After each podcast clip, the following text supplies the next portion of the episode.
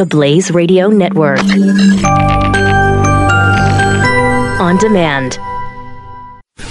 Glenn Beck. The Blaze Radio Network. I was really disturbed this weekend. All this weekend, I, I, uh, I read an op-ed in the Washington Post about uh, abortion and and and people who are standing against laws that say we shouldn't kill uh, those with Down syndrome.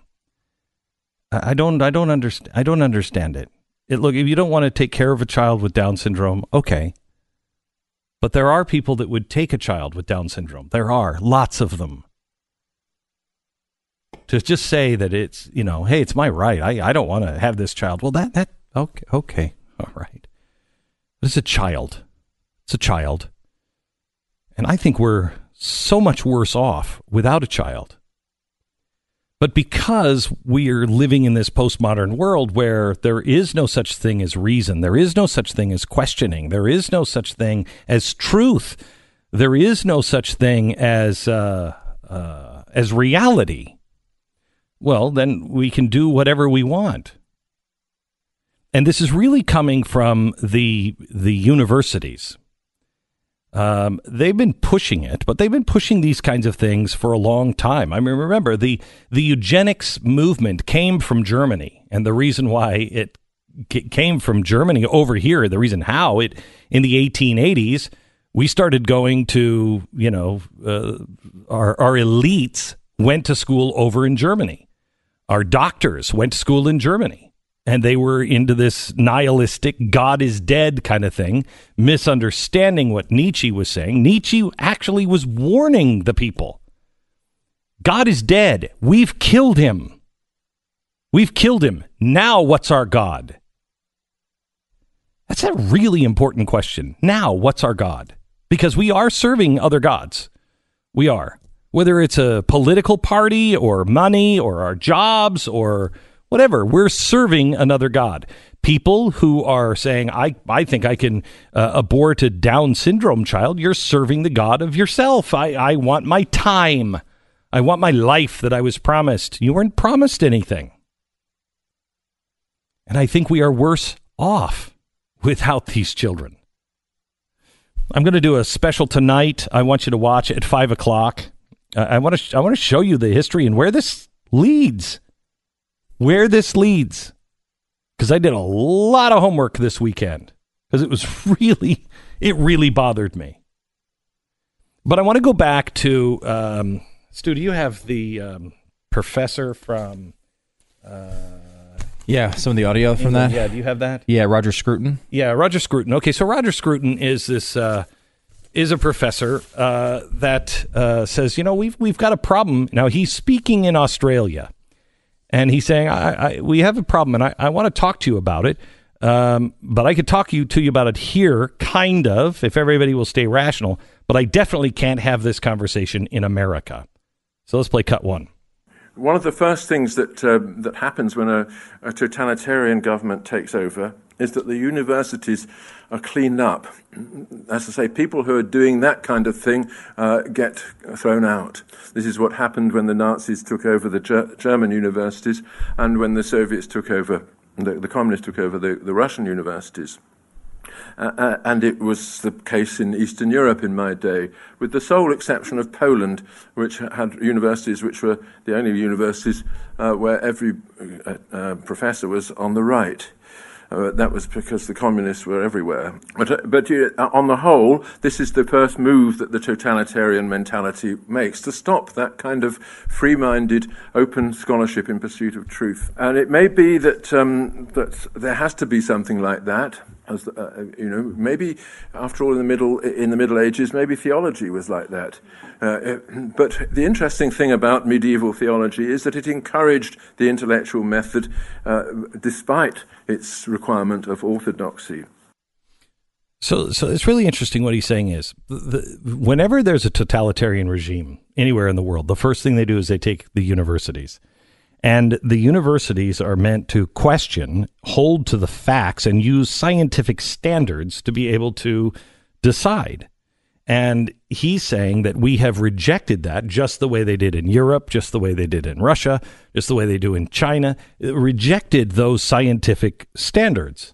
And we are entering a new dark ages. And and you know that might sound like hyperbole to those who might be listening on the left, but it's can you honestly say that scientific standards have been adhered to?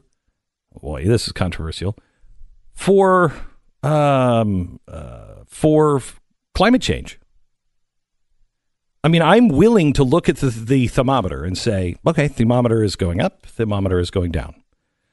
I am not willing to project a weather pattern out over a hundred years. I'm not willing to look at weather or or climate over a hundred years because you've already been wrong. Well, you could look at it. You just have to apply the appropriate Scientific. level of skepticism Correct. and uncertainty, which Correct. is not allowed. Correct. Then also, you cannot shun those who have a different opinion. Scientific standards rely on you to say, okay, wait a minute, question, question, question. Is there any new data? Is there anything that's changing? Question, question, question. We're not questioning anymore. And that should scare everyone. We need to question these things. Now, I'm willing to I'm willing to say, okay, uh, global warming is happening. It makes sense to me that maybe man is playing a role in that. I don't think man is insignificant, but I also don't think that the the planet is uh, the planet will destroy us before we can destroy it. And I don't want that to happen. I want to, you know, do the things that we can do. I'm willing to do those things if you prove, uh, without even proving, it's good to take care of the planet. But if you prove to me that we are doing things, okay, so then what's the next step? What's the most effective thing we can do? Well, stop eating meat. Get rid of farms. Okay, how come I'm not hearing that? You only, yeah, you very rarely do, and that's the same source of the UN that, that gives us all the rest of it. So it they, it doesn't happen because it doesn't entail 14 trillion dollars of wealth being redistributed.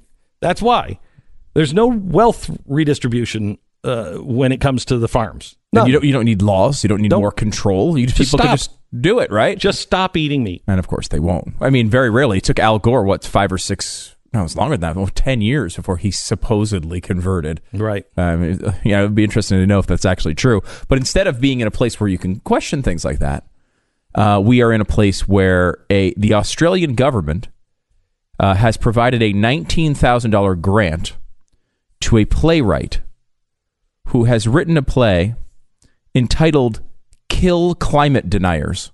Oh my gosh. The plot a classic rock band takes the stage in Parliament's House main hall, and 96 armed eco terrorists storm the building and take the entire government hostage, threatening to execute everyone unless Australia ends global warming.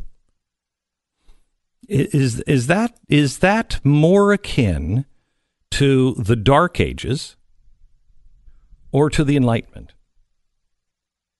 Of course, the Dark Ages. Of course. Of course, course. it is.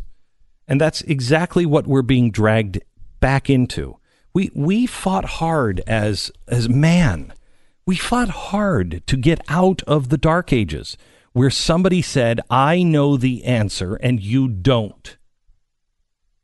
And I'm basing it on what was then known as something that you didn't use any of your senses. You couldn't see it, taste it, feel it, hear it. It was called nonsense.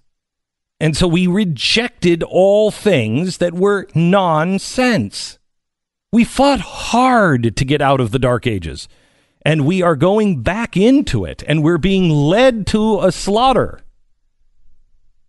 And we, we got to turn this around. Now, listen to what he says about, listen to what he says about uh, uh, women's studies, et cetera, et cetera. So we, we have been lucky in inheriting universities of that kind. But is it the case that we still have them? Uh, we, we have seen the growth of an extraordinary number of new subjects in the university uh, in which it, the pursuit of truth seems to be secondary to something else. Uh, the other thing being the pursuit of some kind of political conformity.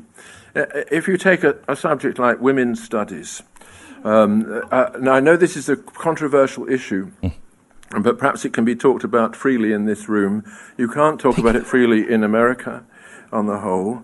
Uh, anyway, there, there is a subject. It's very difficult to imagine that you would succeed in that subject if you didn't have, either at the outset or certainly in the conclusion, feminist opinions.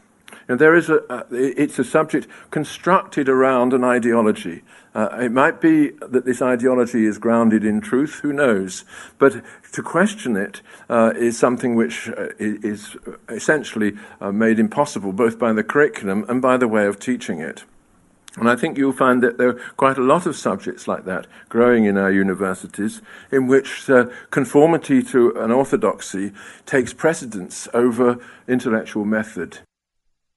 He talks about so what so what is the solution? That you replace the the male hierarchy with female hierarchy? You replace the uh, white hierarchy with the black hierarchy? That's not that that's not scientific that's not thoughtful that's that's nothing that's truly nothing just makes you feel good it, for a little while mm-hmm. until you realize that people are people Glenn Beck. The Blaze Radio Network.